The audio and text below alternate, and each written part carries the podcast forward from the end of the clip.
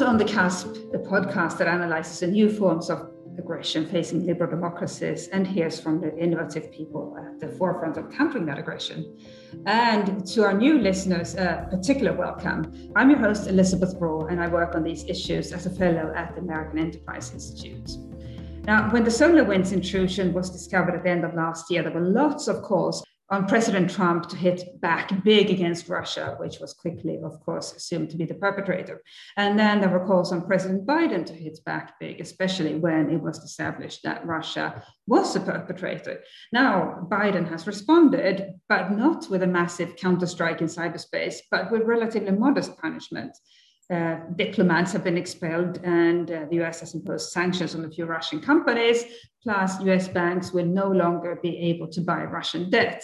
Now, this is what Biden said when announcing the punishment. He said, I chose to be proportionate, which is not what, what uh, many people had uh, thought would happen and uh, what they had hoped would happen. They, they wanted a, a, a big um, uh, strike that would uh, teach Russia never to engage in cyber aggression again. But as with all grey zone aggression, it's extremely difficult to figure out what's suitable punishment uh, to cyber aggression. It has to be legal, it has to be effective, and it can't be too predictable, which is why diplomatic expulsions are a tool of last resort. And precisely because it shouldn't be predictable, it's foolish to signal that cyber aggression will be avenged with cyber aggression. And of course, Western countries engage in cyber aggression as well, which is a point we often discussed here on, on the Cusp. And cyber defense and deterrence is, in other words, not just about hacking back, or even not primarily about that. It's about creating a cocktail of measures, or should I say, a soup, uh, either way, it should be a combination of several different ingredients. But which ones? That's, of course, the, the, the uh, urgent question. Now, Ciaran Martin uh, is well known to all of you as a founding chief executive of the UK National Cybersecurity Centre, which was, uh, when it was founded, a pioneering cyber one stop shop and uh, has since had many visits from uh, other governments that want to, to set up similar outfits. Ciaran has also held other roles within the UK government, including as Constitution Director, uh, where he uh, negotiated the basis of the Scottish referendum uh, with the Scottish government uh, ahead of the 2014 referendum. So he is also an expert on what might be coming our way uh, uh, in terms of a second Scottish referendum after the May um, elections in Scotland. And he was also uh, he also played a, an important role in the royal succession laws, which were changed, as you will remember, just before Prince George was born. So, Ciaran, first of all, welcome. And second of all, what did you make of Biden's response? I think it was a fascinating development. I think that given the hand he was dealt, he played it reasonably astutely. He was under a lot of pressure, some of which was self generated from um, uh, his statement as president elect that um, he was going to take SolarWinds very seriously, which I think was welcome. But there was then a reference to imposing substantial costs, which slightly dug them into a hole. I think what that reflected was um, uh, two things. One, I think, was welcome, which was that it's now quite clear, given the strength of the team on cybersecurity that President Biden has assembled, it's quite clear that President Trump had deprioritized uh, the issue of cybersecurity in America was paying a penalty uh, for that. Um, and so that was a good thing. But I think also, um, perhaps less good, it reflected um, still immature and slightly incoherent debate about responses in cyberspace and unacceptable norms of uh, of behavior. So I think at the turn of the year, we were left with the impression that the incoming president um, had perhaps teed up a scenario where a very aggressive cyber based response uh, uh, would be forthcoming. There was a rather odd leak to the New York Times a few months later when the president had taken up office, which implied that perhaps such a uh, strike was being readied. And a lot of experts were really quite baffled um, by this uh, for two reasons, uh, two related reasons. Uh, one, which you've said, Elisabeth, in your introduction. I mean, this may have been strategically damaging, and it was, and America was very much harmed uh, by it strategically. Um, these huge accesses to government departments, to tools of cybersecurity companies to big tech companies and so forth. Uh, but it was a stretch, I think, to say that America was wronged by uh, by SolarWinds. Um, and secondly, even though um, you know, even uh, though it was um, mainly a large-scale espionage uh, operation, I mean, those still in Cold War days elicited responses. It's perfectly legitimate to respond to a espionage operation, even if it hasn't um, uh, crossed any uh, uh, red lines. Um, but uh, um, doing it through uh, a, a, sort of kinetic cyber activity uh, seemed to be very escalatory um, uh, with all sorts of implications for precedent for our understanding. I mean, what were they going to do? Were they going to take out the news in Moscow? Were they going to hit a power supply to a civilian population? Um, they could have tried to hit some of the Russian intelligence services, but they'll be very hard targets and, and so forth. So it was very hard to see what they were going to do. So, um, uh, in some respects, whilst there are um, some rough edges to the president's package, um, it's quite clever. Uh, firstly, there is an asymmetry. Um, Russia does need currency trading; it does need money, and withdrawing all of that is um, is perfectly sensible. I think what's um, uh, more sensible um, still uh, was packing it up. If you look, there's a long list of cyber and non-cyber malign activity from Russia in the document. So whilst um, it is headlined with SolarWinds um, in terms of cyber activity, there's the World Anti-Doping Agency uh, hack, which did violate norms by leaking details of athletes' personal uh, details. There were um, leaks. Uh, there, there was the reference to the NotPetya attack, which did you know uh, many billions of dollars damage yeah. to perfectly innocent commercial uh, um, uh, uh, uh, organizations across Europe. There was a reference to the Salisbury attack in, in, in, the UK, which is, of course, horrific, nothing to do with cyber. Um, so, you know, by wrapping it up, I think it gave it a bit more credibility.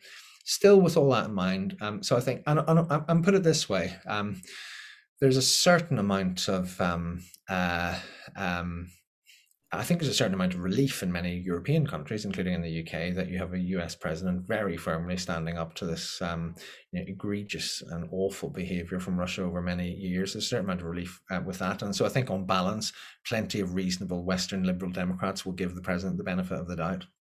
In the narrower specialist field of cybersecurity, there will be a little bit of, well, it's hard enough trying to convince non-aligned countries in the age of tech competition with China.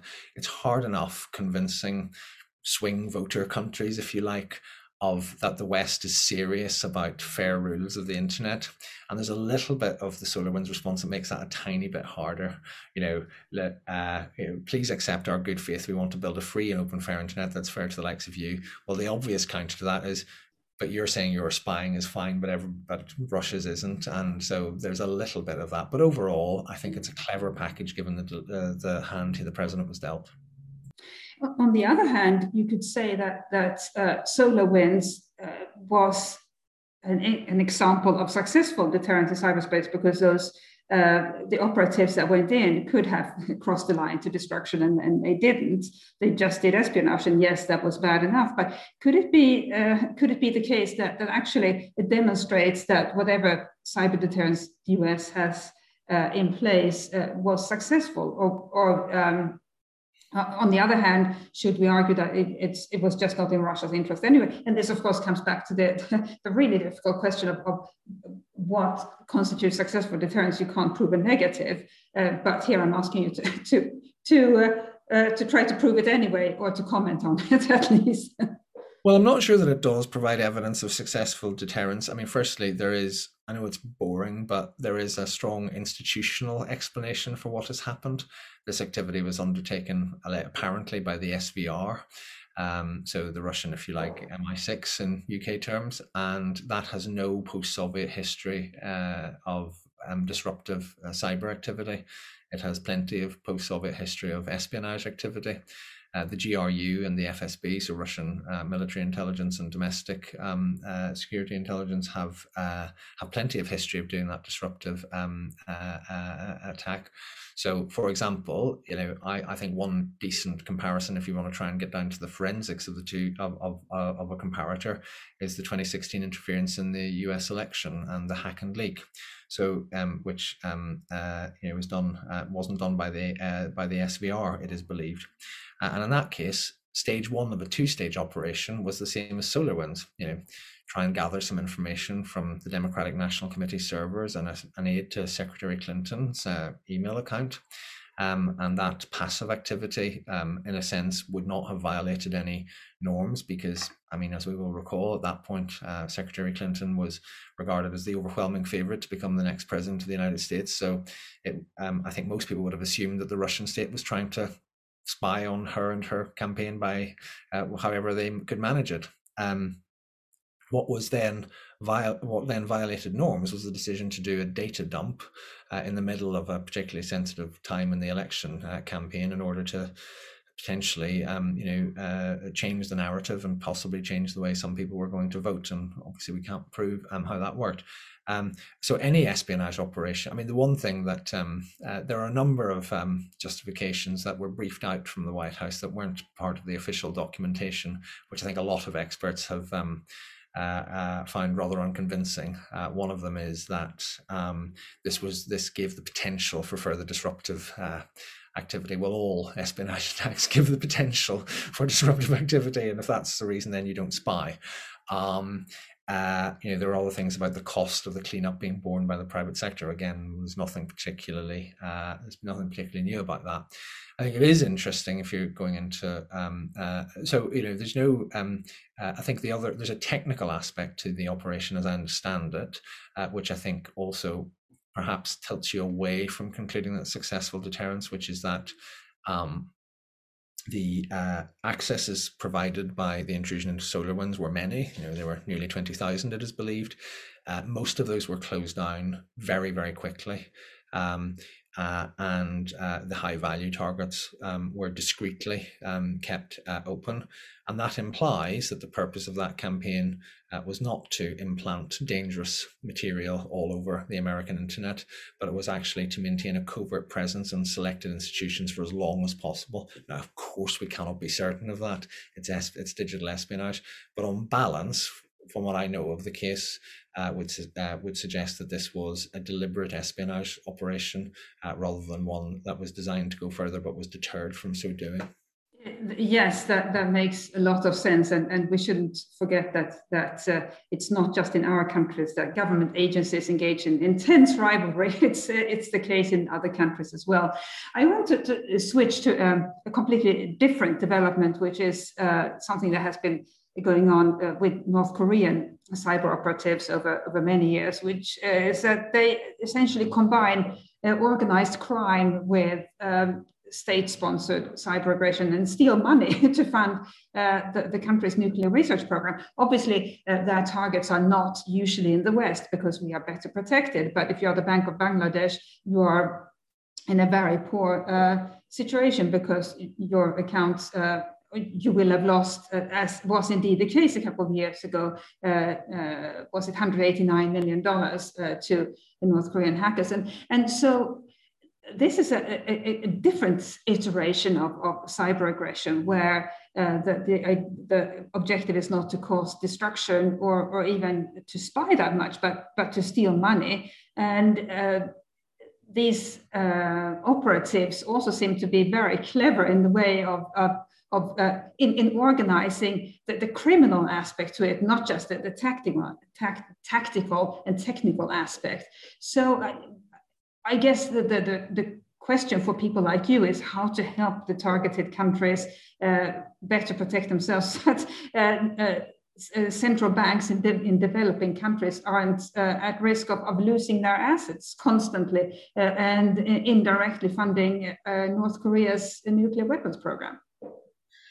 I think it's a fascinating question. I remember very clearly from my time in the UK government um, that transformation of North Koreans from they were when I started in around 2014, they were seen as rather similar to the Iranian um, uh, cyber uh, cyber attack, cyber intrusion program. In that they were um, not hugely technically sophisticated, but their risk appetite was, you know, high to the point of recklessness. Um, and uh, they would do some spying because that's what a lot of governments will do, but they would also do disruptive um, attacks um, to uh, retaliate in their view against people uh, and governments who'd annoyed them. Uh, so, you know, Iran uh, did attacks on Sheldon Adelson's casino after he made a speech calling for, I think, a nuclear strike against uh, Iran. Uh, North Korea, of course, famously hit Sony, and not just um, uh, not just sort of stole some George Clooney emails and leaked them. they actually you know, destroyed quite a bit of Sony's corporate infrastructure and you know, that, that was actually much harder on the company than the embarrassment of a few celebrity emails. Um, but then over the course of the next few years, uh, North Korea changed into, I think I used to use the phrase in private, but I see, um, I think the US Department of Justice at very senior levels now started using it publicly in indictments. In the, the world's first state backed um, cybercrime syndicate. Uh, which is what they have become. It's an extraordinary uh, and dangerous um, uh, development. Um, so we've had, um, you mentioned the Bank of Bangladesh. I think uh, the same uh, type of activity gave me probably the toughest weekend of my six and a half years running UK cybersecurity because WannaCry, um, the WannaCry attack, we believe, was a similar attempt to extort some money out of some financial institutions in Asia. Uh, which went badly wrong, spread all over the world, and we ended up in the bizarre situation of um, British hospitals getting ransom uh, um, uh, notices, uh, and indeed, as I remember, uh, the the train announcements on German railway platforms also being um, uh, disrupted. I think also, you know, we've seen various uh, attempts to do, you know, ATM cash outs and that sort of thing. what is the mitigation? Um, there is, um, I mean, it's very difficult in terms of the sort of thing we were talking about with President Biden and Russia. I mean, you know, I'm no expert on sanctions or North Korea, but as I understand it, there's not an awful lot. There's not very many more sanctions you could put on North Korea, um, uh, and clearly there's no appetite for military um, action. Um, I'm sure you know if there is an opportunity to disrupt their cyber uh, attack infrastructure, then that will be taken. But again, that can be quite difficult to do. Um, so uh, there is something which is you know, to use the jargon of cybersecurity, threat action neutral, which is really important. Um, uh, in other words, there's something about the resilience of the banks to attacks. So the Bank of Bangladesh case is fascinating in this case because, as I understand it, I think the figure of the money that was actually taken and cashed out in all sorts of places, including casinos in Manila, was $81 million, but it was quite close to being $850 million. And the reason it wasn't was because um, the Federal Reserve Bank of New York, um, in in a routine regulatory uh, check, noticed some anomalous activity and managed to uh, stop it. Similarly, you know, in the UK, um, I, am not saying this is North Korean, but it's an example of the sort of thing you can do. Um, you know, there were particular alerts that you just remember. There's something in the NCSC's annual report from 2019 about automatic alerts uh, to put out to 54 banks to block activity, you know, repatriating credit cards. Of course, there's an awful lot about making the infrastructure um, uh, safer which I think is extraordinarily um, uh, uh, important. And, and, so, because this is such a, a, a, a big risk uh, to developing countries in particular, because they don't have uh, the expertise that, that developed countries have, and because every central bank does have a bit of, of cash available, I, I wonder, uh, or something I thought about is should Western development aid include uh, cyber experts who could uh, be uh, dispatched to those countries in the same way that that uh, water infrastructure experts and, and power irrigation other health experts were dispatched in the past. Do you think that would be a, a useful thing to do? I certainly think it's an interesting idea, and I think if you look at some of the NGO efforts led by, you know, for example, you know, the great American cyber diplomat Chris Painter at the GFCE and the, the Global um, uh, Center for Cyber Capacity Building and efforts like that. Um, uh, you know, they've um, done some really good work at, at, at, at, NGO level. I also think that there's something that we can do to help um, developing countries assess the risk. I mean, you know, we're still in this um, period, uh, we're still in this sort of era as we were for more uh, uh, for richer countries a few years ago, um, where we're just sort of assuming that the the, the the playbook for cybersecurity is all encompassing. Well, you know, if um, well, it isn't. You know, um, I think most countries um, uh, uh, are at risk from the sort of North Korean um, heists. Um, and there's a set of generic things. I mean, I mean, again, to get a little bit specific, uh, Swift endpoints are a good way, are a good place to start. I mean, the Bank of Bangladesh heist was done by, I mean, Swift, uh, the interbank clearance uh, system, as a system, is one of the most secure in the world, as it absolutely should be. Um, but the endpoints are only as secure as people at the as the uh, as the protections at the end of them, and there are eleven thousand or so, as I understand it. So that's um, uh, where, where where that comes in. I also think though that we need to help um, uh, developing countries. You make proper risk assessments. So, for example, um, uh, some middle and lower income countries aren't specific and direct threat from Russian interference most of the world isn't.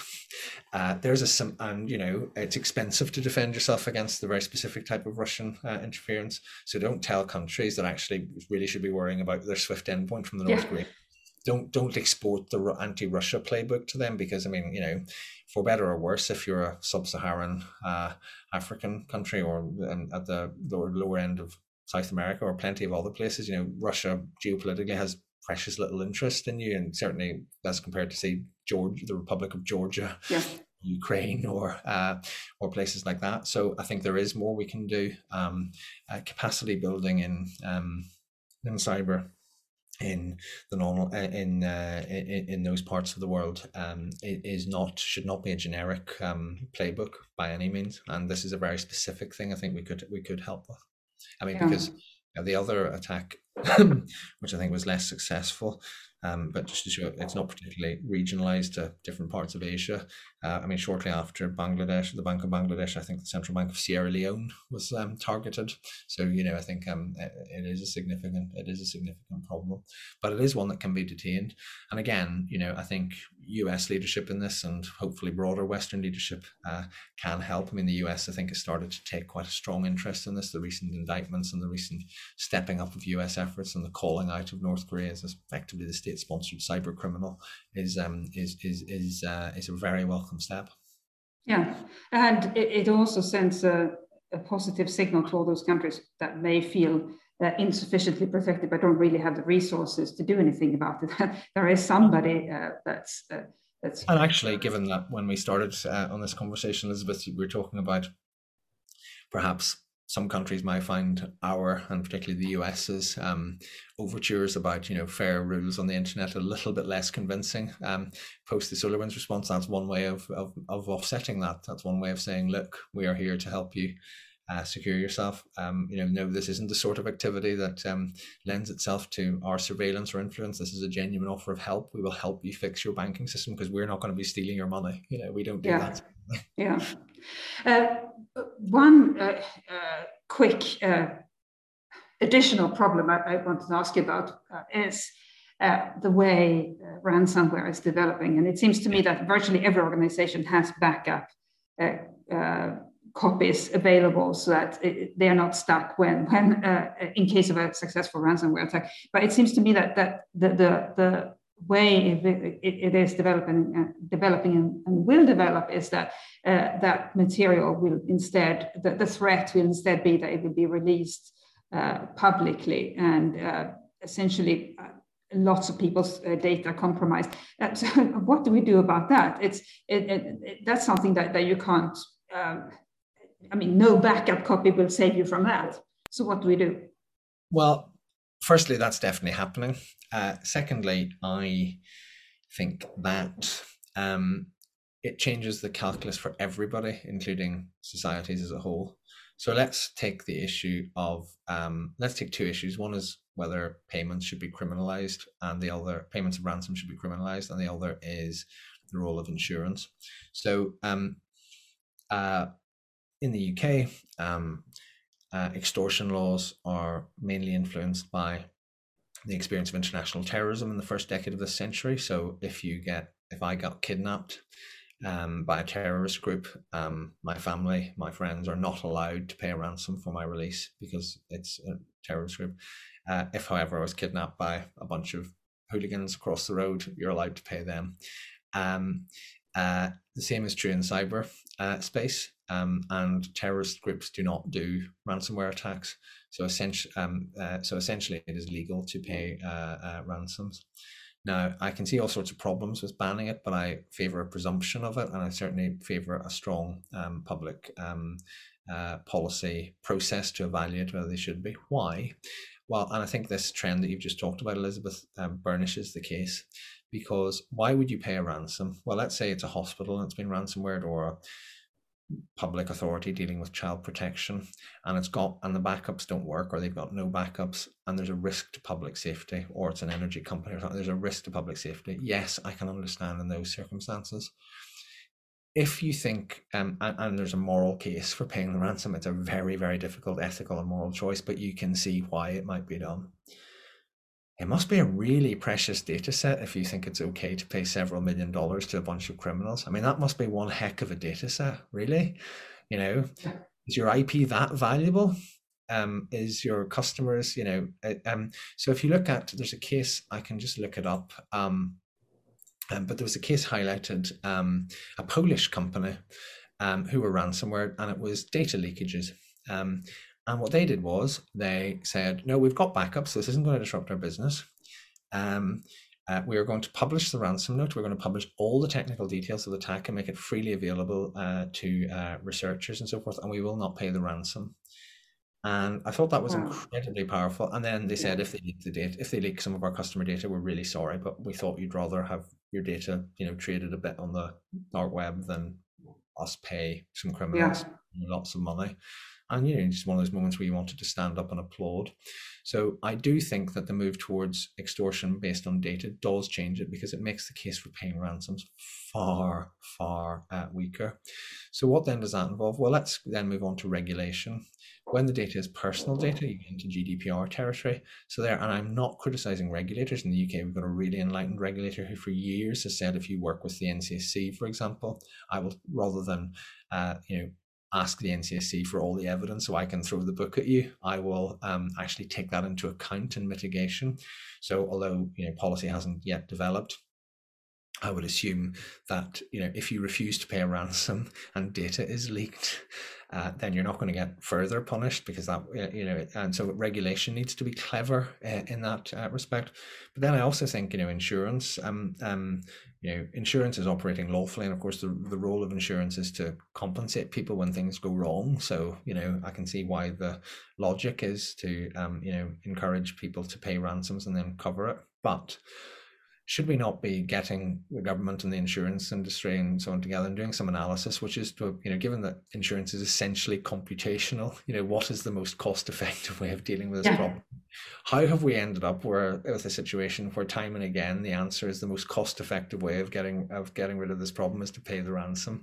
What's wrong with our inputs yeah. that you that output? Because as I say, there must be one heck. I mean, if you seriously are going to pay so that somebody won't embarrass you by a data leak, I mean, okay, if it's a list of soldiers' names and addresses and so forth, I can see there might be a threat to life issue in that. If it's a customer database, I just, you know, it's changing the dynamic. So we need to have a public policy conversation about whether uh, ransom payment. I mean, you know, every time I talked about um, criminalizing ransom payments, somebody would say, but what about the hospitals not being able to admit people? We're not talking about that here. We're talking about data leakage. So hang on, let's have a different conversation on the law, on insurance, on commercial, and how do we incentivize um, better protections through insurance and all the rest of it. Let's change the business model, and we've got a chance to do that because the criminals' business model is changing, and it's changing in a way that is actually less harmful. Therefore, we shouldn't be paying them for the privilege. And and uh, if a country uh, makes it keeps making the case publicly that companies based in in our country uh, are not allowed to pay ransom, that essentially removes uh, any uh, incentive for for uh, organizations to attack those companies. It's it's like the US and the UK that governments are publicly say we don't pay uh, hostage ransoms, uh, and uh, so very few Amer- well some Americans and Britons still get kidnapped, but uh, there there is much less incentive to kidnap them because you won't get any money, right? I'm glad you said that because I'm not an expert on counterterrorism, but I do. Um, so, someone um, another argument I've encountered on ransomware payments, um, on paying ransoms, is well, all countries would need to move together. But actually, I think the experience of counterterrorism shows you that's not the case.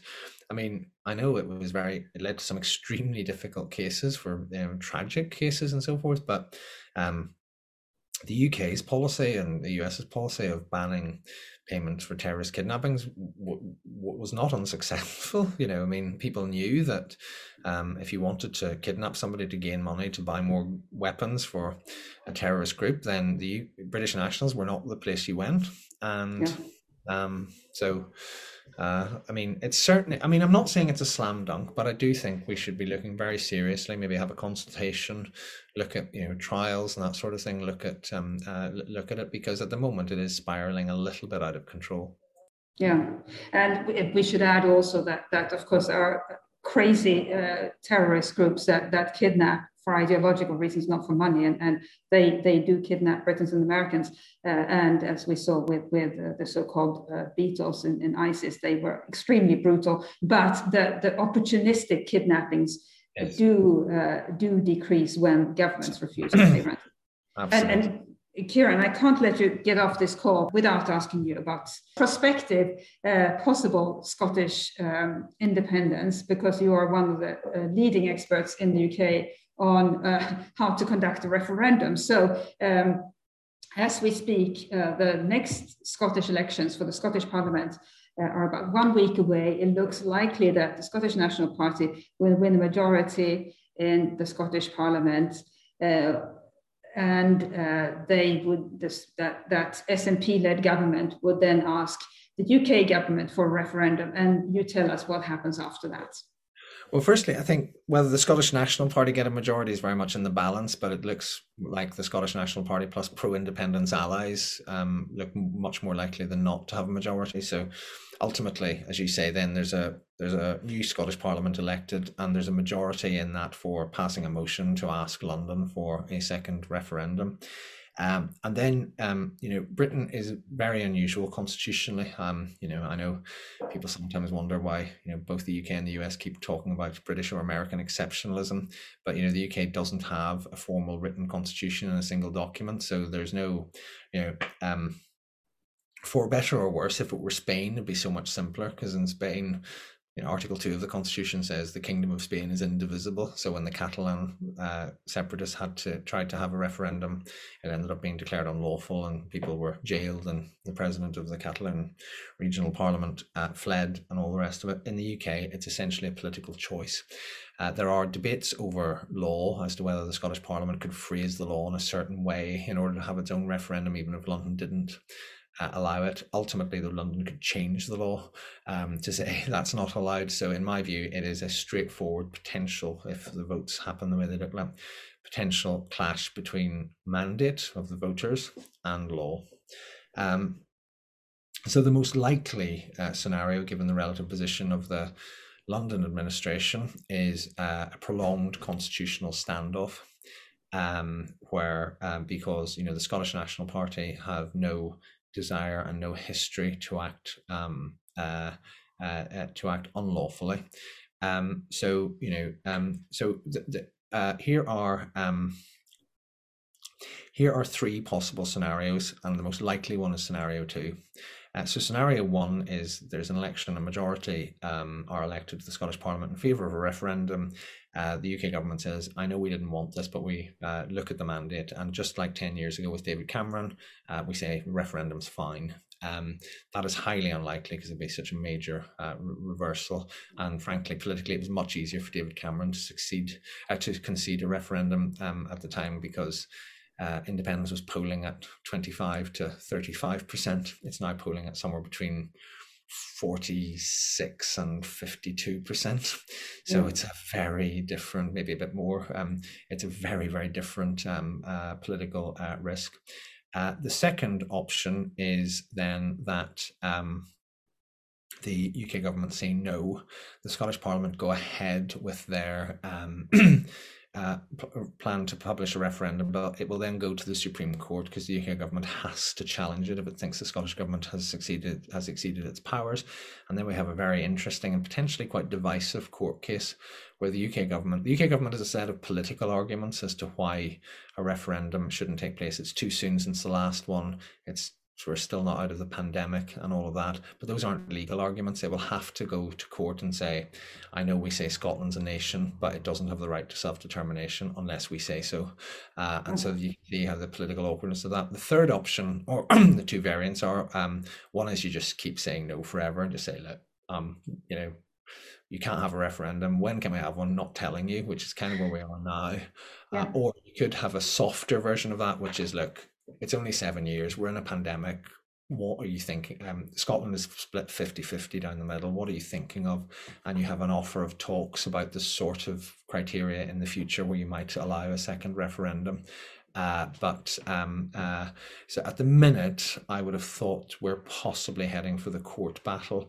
I don't think anybody has completely gamed this through to a, an end scenario, and a court battle would take us through another year, two years maybe.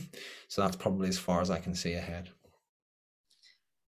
Which uh, all of that means that that we should be watching the May elections with with great interest because if there is a, a significant uh, majority for uh, independence uh, in, in uh, that election uh, for the independence leaning parties, then uh, they they will make the case quite forcefully. And I think so. The Scottish elections are genuinely historic if they lead to that sort of outcome, um, because I think that um, whatever happens, um, you know, either we are in for another referendum, which I think certainly in the short term is unlikely. Um, uh, but if if if it, if I'm wrong and it does happen, then obviously we're in the middle of another historic contest, which looks like it would be very very close. Um, if it doesn't happen, then I think we're in a very um, different and uncharted territory for the UK, which because the UK is always comfortably, even in the Northern Ireland context. I mean, since the departure of what is now the Republic of Ireland, almost exactly 100 years ago, it'll be 100 years ago in December, essentially. Uh, since the departure of the Republic of what's now the Republic of Ireland, the UK has sort of said, look, the British flag isn't, um, and then since the end of empire, the British flag is not going to fly anywhere domestically or overseas where it's not wanted. Um, you know, and that's been used in Northern Ireland uh, as the argument. Northern Ireland's been using the argument in Gibraltar and the Falkland Islands and so forth. And whilst the Scottish parliamentary elections, which you know gets a modest turnout, um, is you know not the only or definitive measure of Scottish opinion. You know, independence is an independence referendum is the biggest issue, and so uh, if there is a majority for a referendum and it's denied, then this sort of you know comforting British narrative that the union is essentially one of consent, not one enforced by law as it is in Spain or the US when states accede to the union or all of that, uh, then I think that narrative is under real pressure and it becomes a very different Britain to the one that um, we've all been taught to believe in historic times. Uh, we have said that for the for the past five years about the UK from the Brexit referendum uh, onwards. But this uh, this will really uh, be history if the if Scotland decides to leave a union that has been in place for.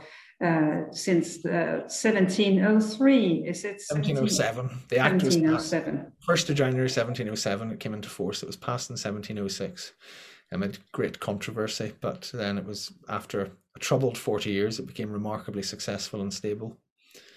And this could be the, the end of it. Some will cheer that, some will uh, uh consider it uh, uh, tragic, but uh, we will be watching those Scottish elections. And we will also thank Ciaran Martin, who uniquely combines expertise in cyber defense, cyber deterrence, and UK constitutional affairs. Ciaran, thank you very much for joining us. Thank you so much for having me, Elisabeth. And as always, if you aren't already a subscriber, please feel free to subscribe and comment on Apple and Spotify. And you can also tweet me at Elisabeth Braw. And many thanks, as always, to our producers Olivia Leslie and Anya Terrell. We'll be back very soon with another episode and another guest who's doing pioneering work. See you on the cusp.